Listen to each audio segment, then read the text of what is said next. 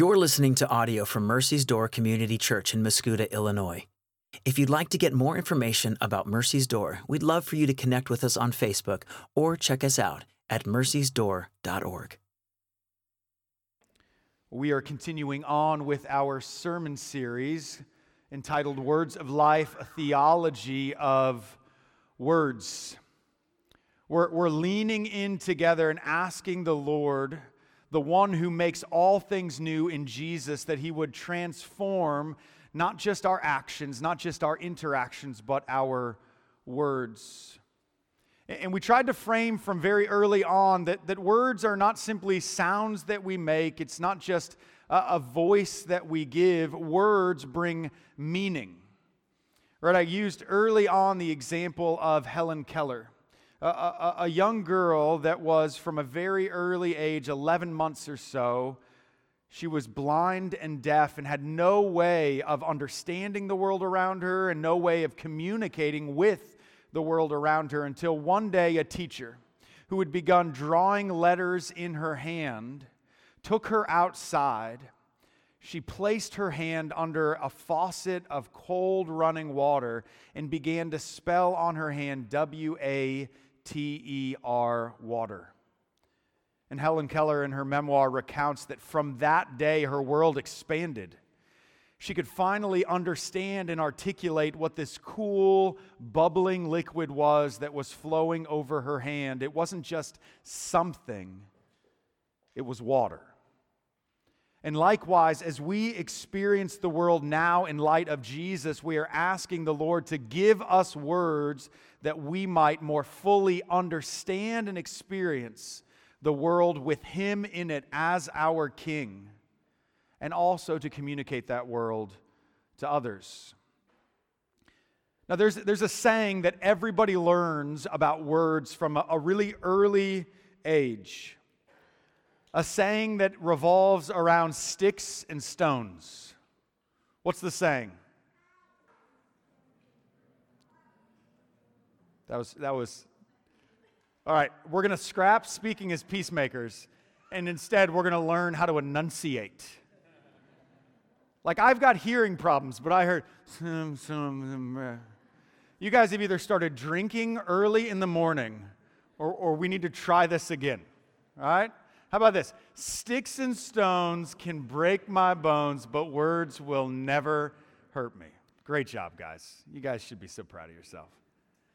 Right? We, we learned that phrase from early on. It was like, I feel like I remember it. Like in third grade, we would like stand up at the beginning of the class, we would say the Pledge of Allegiance, and I feel like then we would repeat that saying.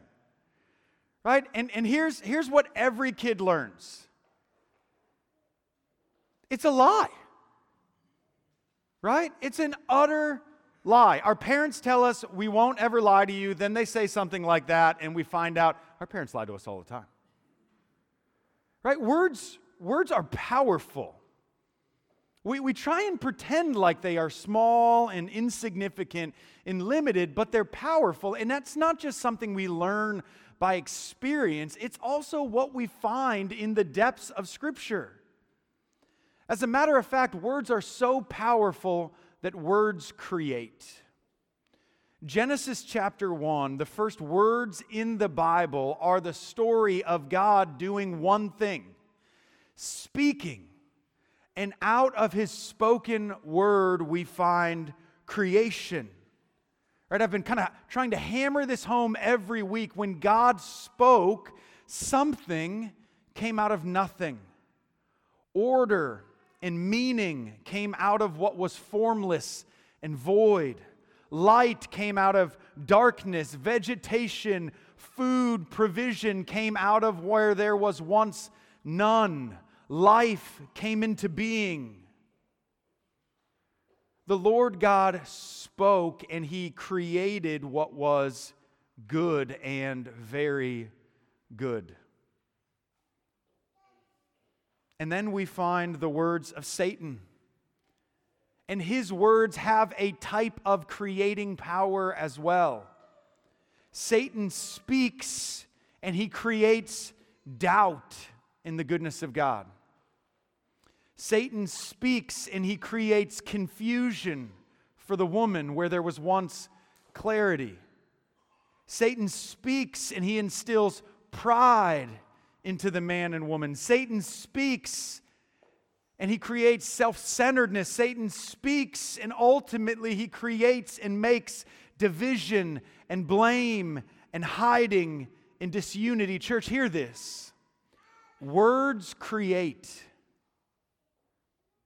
The question is what are words creating? Some words make conflict and war, and some words make peace. I was watching the other day a, a weigh in for a, a boxing match. And if you've ever seen this before, the boxing match takes place typically a day or so before. They do these weigh ins just to make sure that, that both of the two contestants kind of fall within the parameter of the weight class that they're in. And so you watch this, and it, it ought to be just a pretty kind of clear, cut and dry, factual type of thing. One person, one boxer steps on the scale, they make weight fantastic. The next guy steps on the scale, they make weight fantastic. You take a little photo for promotion purposes, and you go your opposite way. Right, but what inevitably happens, if you've seen this before, is at some point in time during the weigh in or the photo, one of the boxers starts to speak to the other one. And, and you just know that as soon as one of them begins to speak, you, you might as well just kind of go, uh, uh, uh oh, this is about to go badly.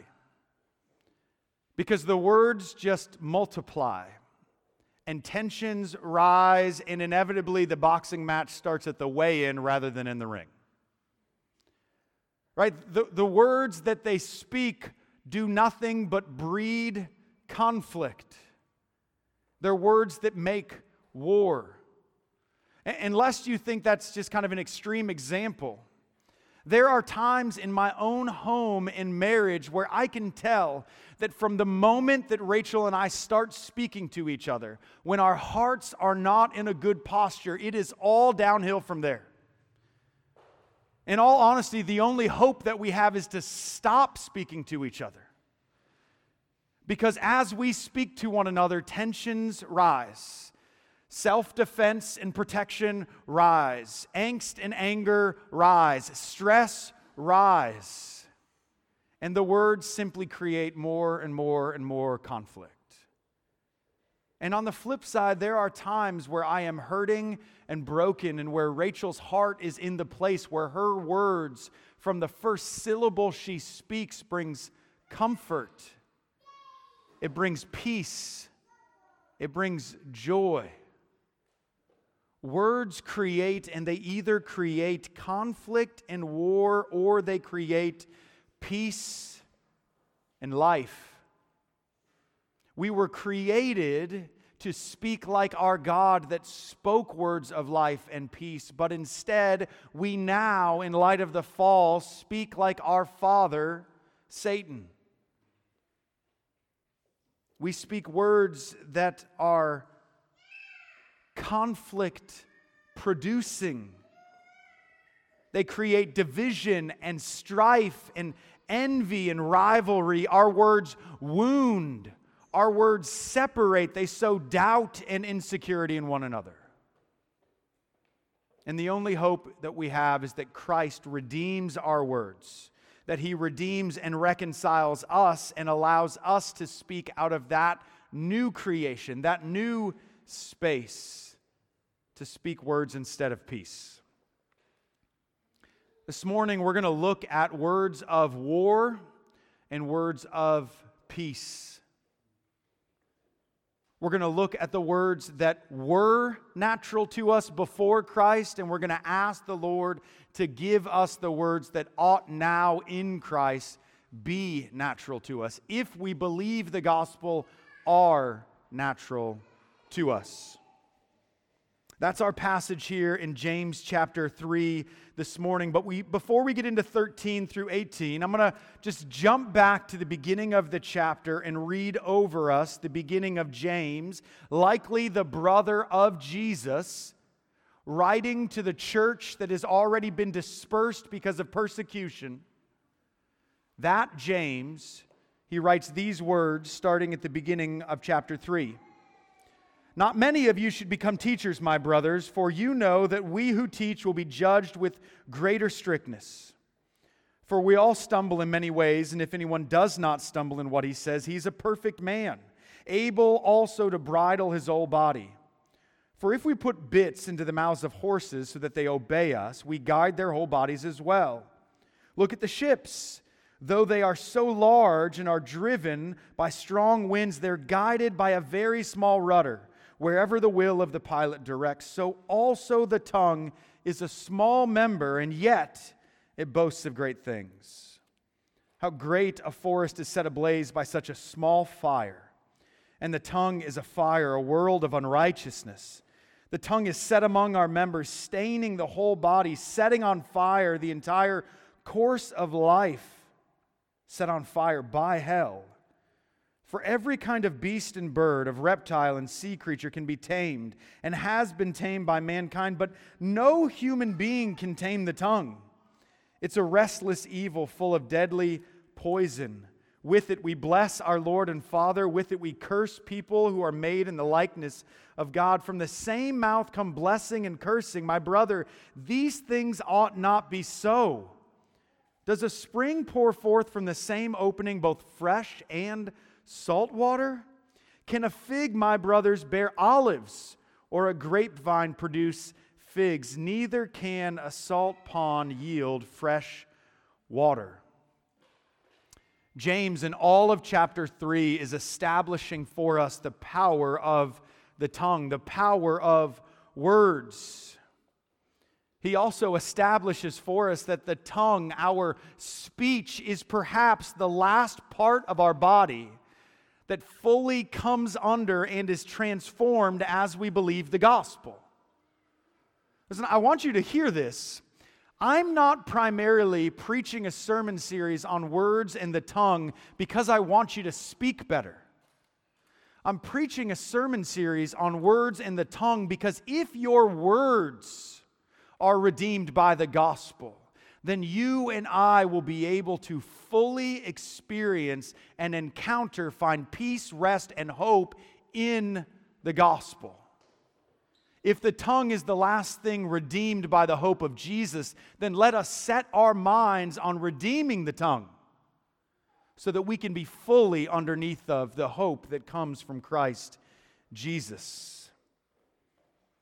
James sets the stage for the power of words and the need for redemption of our words. And then he goes on in verse 13 to transition not just about the tongue generally but two types of wisdom and words that flow out of our mouths wisdom and words that are from above, and wisdom and words that are from below.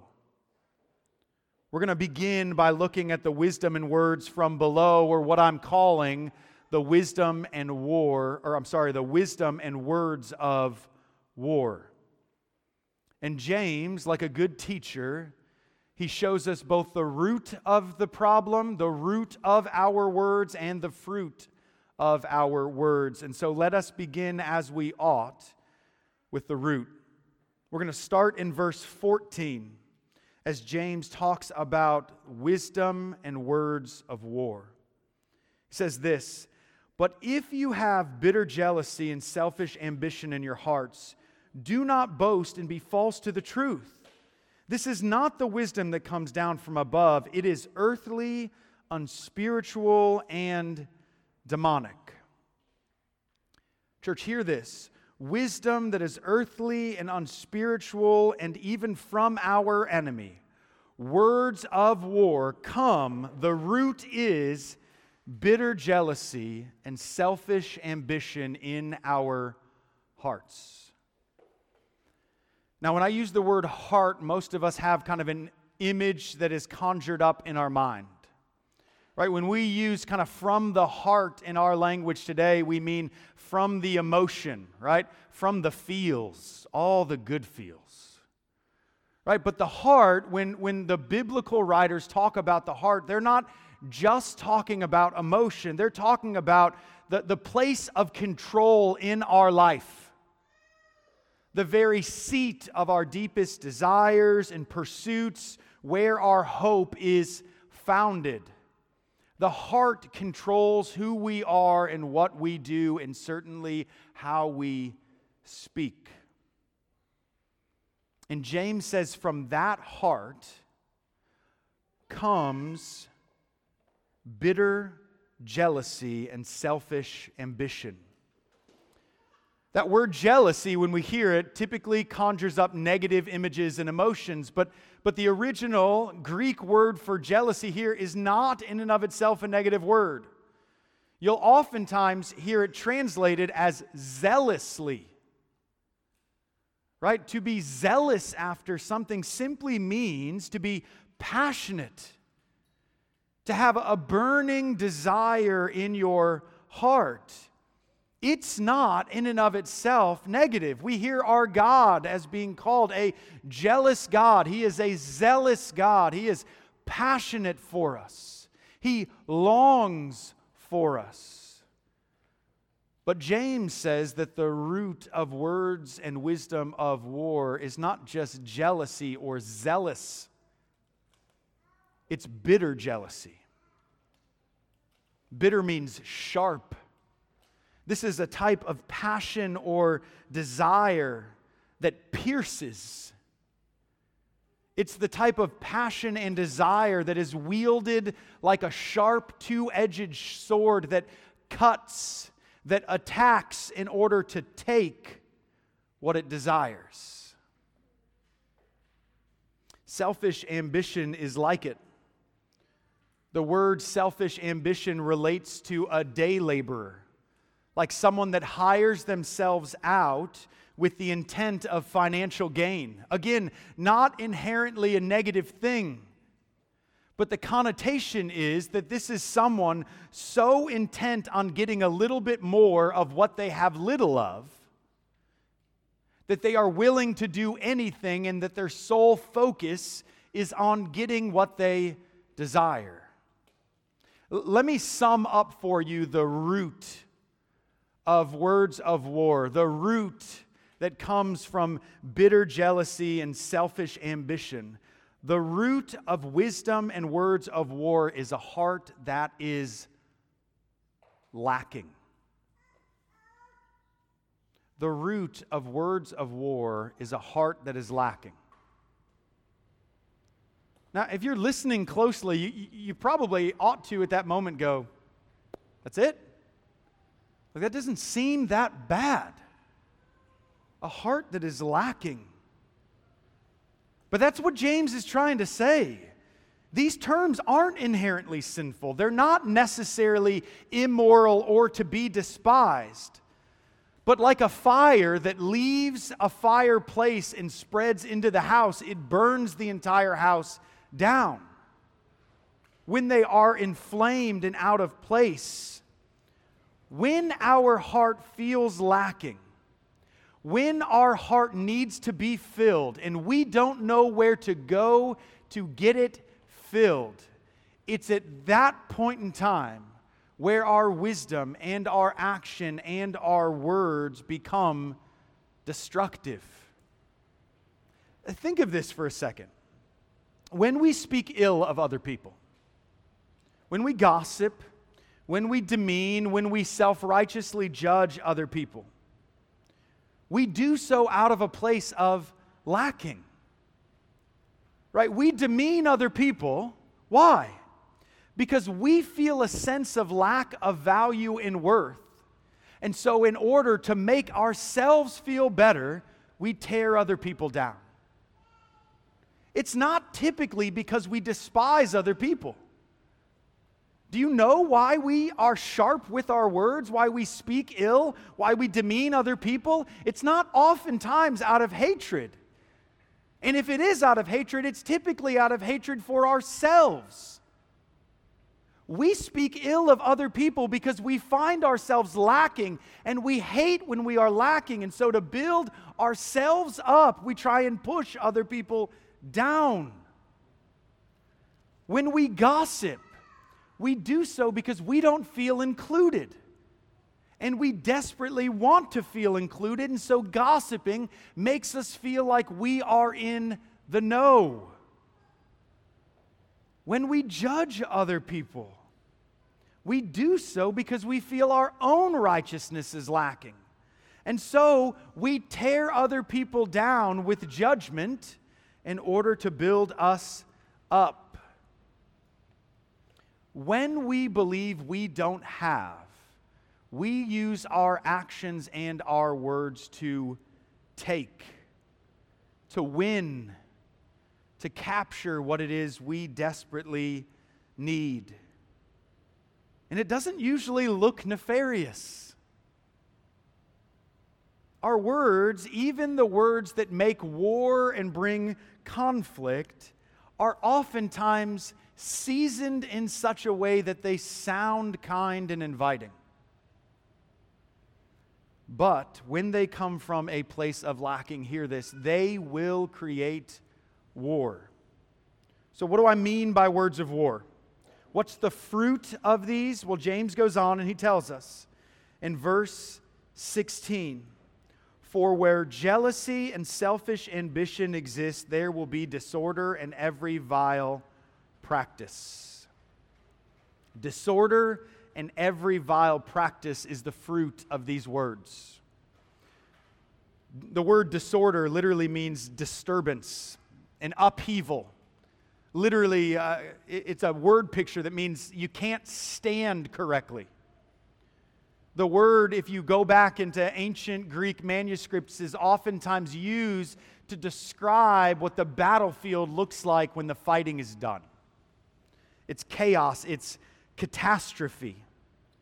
Nothing is as it ought to be, and we feel helpless to put it back together.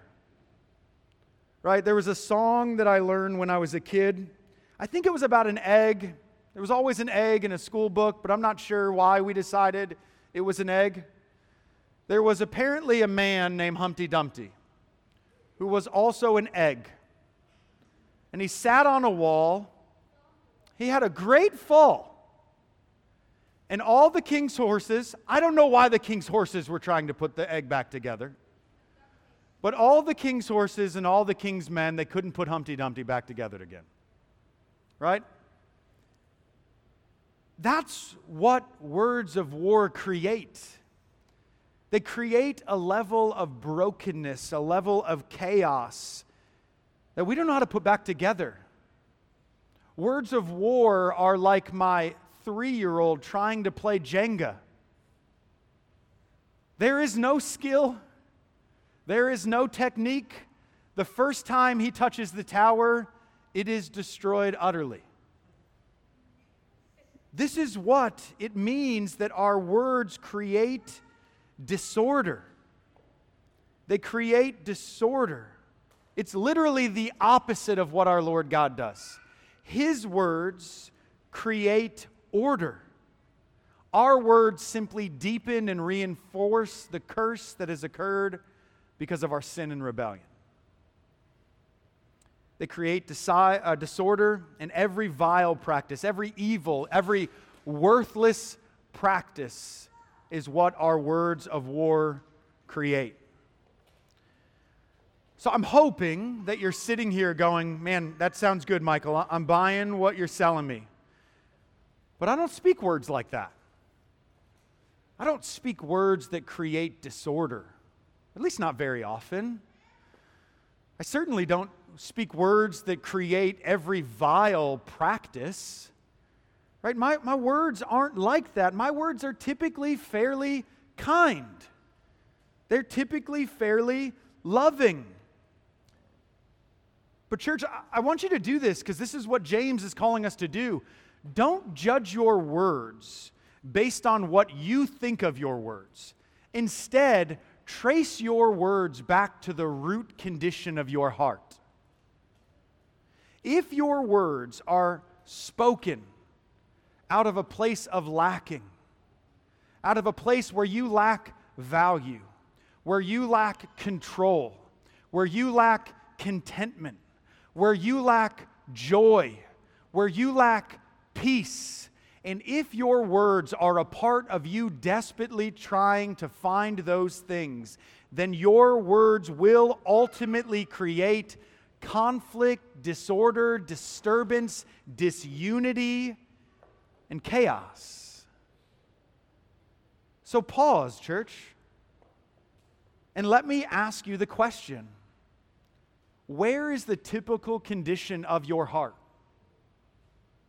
When you wake up in the morning, where do you find yourself?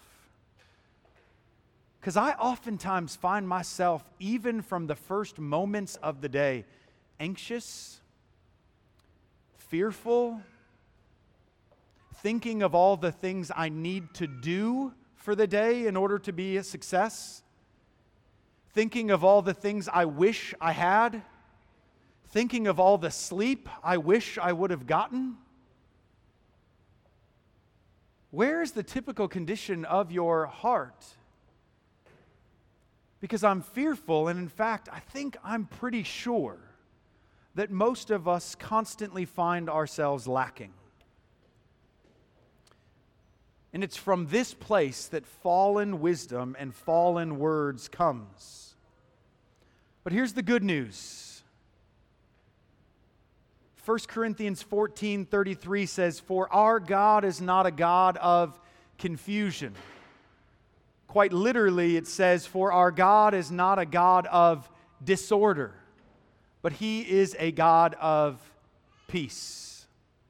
And our God speaks words that don't bring upheaval or strife or chaos, but healing and wholeness. So let's look at those words now. Go back to verse 13. Who is wise and understanding among you? By his good conduct, let him show his works in the meekness of wisdom. If, if words of war flow out of bitter jealousy, and out of selfish ambition, then words of peace flow out of meekness. Right, this isn't a word that we use a lot in our culture, and when we do, it's typically not a positive word that we utilize. Meekness means lowliness, it means mildness, it means gentleness. But here's the key to the word meekness as it's used in the Bible it's meekness, it's lowliness, it's gentleness, not out of a lack of power, but out of a restraint of power. This is what we talked about last week, church, when we said that humility is being settled underneath of the glory of our God, being settled underneath of Him like a beloved child. It's the place where we recognize that He is great and we are not, but we are greatly loved by Him. Right? To put it another way, words of war flow out of a place of lacking, but words of peace come from a settled confidence in our abundance from the Lord. Let me say that again. Words of war flow out of a place of lacking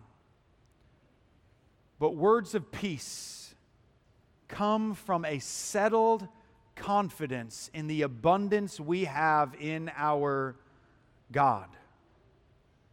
Jesus was routinely described as meek. Paul says, I, Paul, myself entreat to you by the meekness and gentleness of my King Jesus. Jesus himself said, Take my yoke upon you Learn from me, for I am gentle and lowly in heart. Right? We don't think of Jesus as the king of the world as lacking. The world may have thought that he was lacking, but he himself routinely spoke of how he received all that he needed from his heavenly Father. And he promised to give to us all that we would need from his and now our heavenly Father. As a matter of fact, Scripture says, No good thing will we lack. Or to put it plainly, church, the Bible says that in our Heavenly Father, in His grace and mercy, there is nothing that is good that you and I don't have. There is no place for lacking in the children of God because our Father gives us all that we need. So, where is your heart? Where's your confidence? Where's your identity? Where are you grounded at? Has your heart been united to Christ and from that place settled under the provision of your Heavenly Father? Now, now let me tell you what I'm not saying. I'm not saying wake up in the morning, look at yourself, and say, I am all that I need. What I'm not saying is wake up in the morning, look at yourself, and say, based on my characteristics,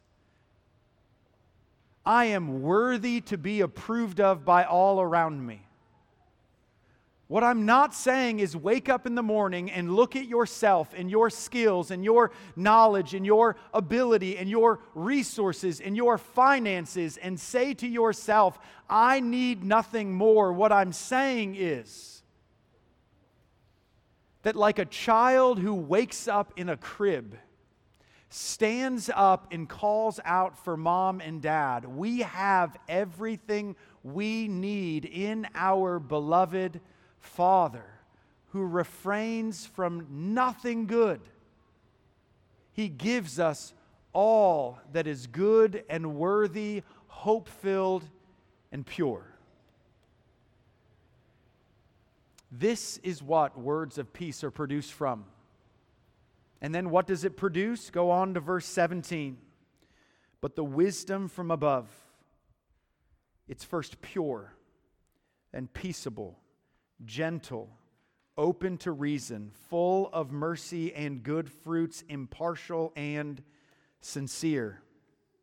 It's pure, it's unmixed, it's blameless.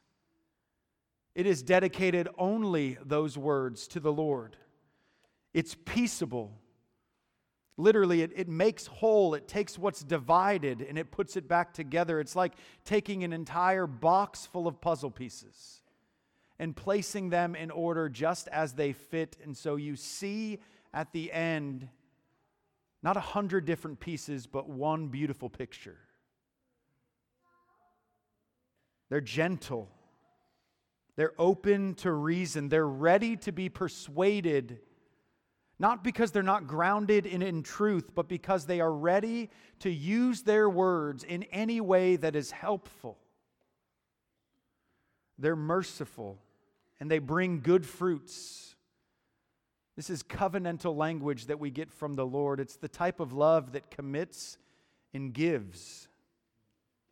It's love that provides. It's love that fills up what is lacking. And they are impartial and sincere. They are honest. They're words that are safe because they are spoken truthfully and honestly, that don't waver. They feel like a firm foundation. These are the words that a heart of settled meekness, a heart that is settled under the provision of our God, a heart that is lacking no good thing will speak. Right? They are words that unite, they don't divide. They create. They create order and peace rather than chaos and conflict. They give rather than they take. They are spoken humbly and with gentleness rather than forcefully with self protection and pride. And let me just pause because here's the deal this sounds like a cotton candy sermon. Right? It feels like, yeah, Michael, I get it. I need to not raise my voice. I need to speak gently and softly. I need to be like one of those guys that, that just is really calm and always cool and collected. Let me tell you something. Early on, when I got married and I felt the Lord stirring a call into ministry for me, My wife and I sat down and we talked about it, and we essentially came to the conclusion, leading by me, that the Lord wasn't actually calling me into it. Can I tell you why? Because every pastor I'd ever known to that point in time was so quiet and calm. And I was so loud and brass and half the time annoying that I couldn't figure out how the Lord would ever call me into ministry. Church, I'm not, I'm not calling you, and James is not calling you to, to speak fluffy, calm, fairy tale words. These aren't words that lack depth. They're not words that refuse to engage in difficult subjects and areas. They're not words that never rebuke or correct. These are words that, regardless of whether they are encouraging or correcting, whether they are rebuking or empathizing, whether they are cheering on or whether they are helping to rebuild something that is broken, they are words that, the regardless of the substance of them, are flowing out of a place of knowing what we have received from our Heavenly Father, and thus they are given away to people. They are words that give to people what we have received from our Father rather than words that seek to take from people because we are lacking. So let me ask you the question, church. I'm going to do the same thing I did last week. When you're disciplining your children, are you doing so out of a place of lacking? Because you lack peace because you lack order, because you lack rest. When you are disagreeing with your spouse, are you speaking out of a place of lacking? Because you lack affirmation, because you lack comfort, because you lack contentment. When you are disagreeing with a coworker or a friend or God forbid someone on Facebook? Are you doing so because you lack confidence in your position? Because you lack confidence in the sovereignty of your God? because you lack control, and so you are desperately trying to seek it in the way that you speak your words. Church, we are called to be those that speak words of peace, flowing, spilling, bubbling out of a well that is being provided by our gracious God. And what does it lead to when we speak words of peace? What does it lead to when we speak words that are from above, words that are from a place of being settled under, under our God? Well, James ends this passage in 18 telling us, and a harvest of righteousness is sown in peace by those who make peace. Say that again a harvest of righteousness is sown in peace by those who make peace. Righteousness is one of those Christianese words that we use a lot, but we don't really know. Right? But righteousness at its core, it's a relational word. It doesn't primarily mean to be holy or to be uh, perfect, to be super moral. Righteous is a relational word that means to be in right standing or relationship with someone. To be righteous in the sight of God to, means to be able to be in right relationship with Him, not to be opposed to Him, not to be rebelled against Him, not to be separated from Him, but to be in right relationship, intimacy with Him. But see, the problem for us is that our sin and rebellion has caused a loss of relationship, a loss of righteousness in all areas of our life. Our sin has caused us to be divided, separated from the Lord our God.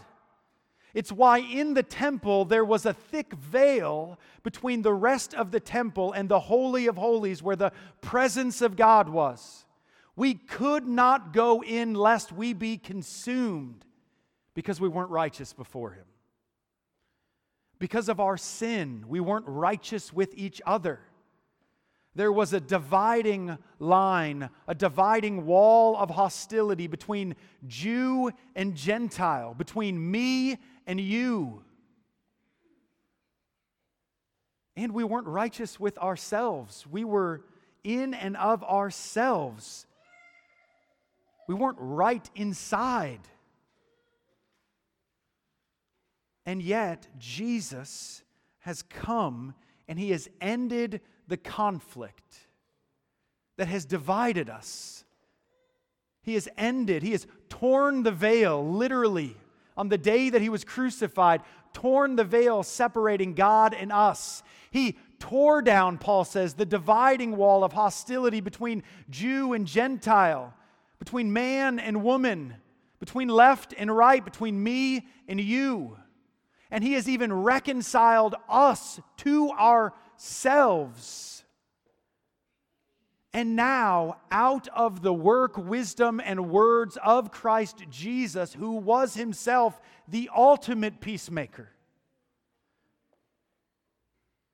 we, as his representatives, go out and we speak peace and make peace. And as we speak words of peace, a harvest of righteousness comes. Our words in Christ Jesus bring unity where there was once disunity. Our words in Christ Jesus bring peace where there was once conflict. Our words from Christ Jesus draw us and others out of isolation and into community. Our words in Christ Jesus draw us and others into the presence of God and into joyful dependence upon Him. Church, we are called to be peacemakers.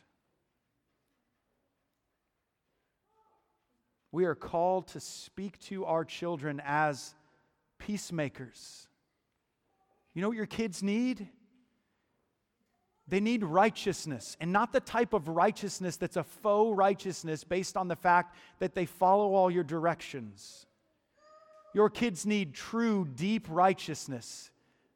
They need to be reconciled by the grace of Jesus to themselves and to you and to Him. You know what your spouse needs? They don't need the type of righteousness where they are a good wife or a good husband because they do the things that you want them to do and they make you feel good. Your spouse needs righteousness. They need to be right by the grace of Jesus with themselves. They need to be reconciled in the peace that is settled in Jesus permanently with you, and they need to be settled with the Lord your coworkers, your friends, and God forbid that person on Facebook. They need the righteousness that comes with Christ Jesus. But here's the end of the story. In order for you and for me to be peacemakers, we must be at peace, which means what you and I most desperately need is righteousness, right relationship, to be reconciled to ourselves, to one another, and the Lord. To be peacemakers, we must be at peace. To bring unity, we must be united. To bring healing, we must be healed. To draw others into the family of God, we must know the love and provision of our Heavenly Father. So, church, may God Himself grant us the gift of being a people that have so tasted and seen of his goodness, that are so settled under his promises and provision, that we find ourselves at peace and thus our actions and wisdom and words are peacemaking that sow a harvest of righteousness. Pray with me, church.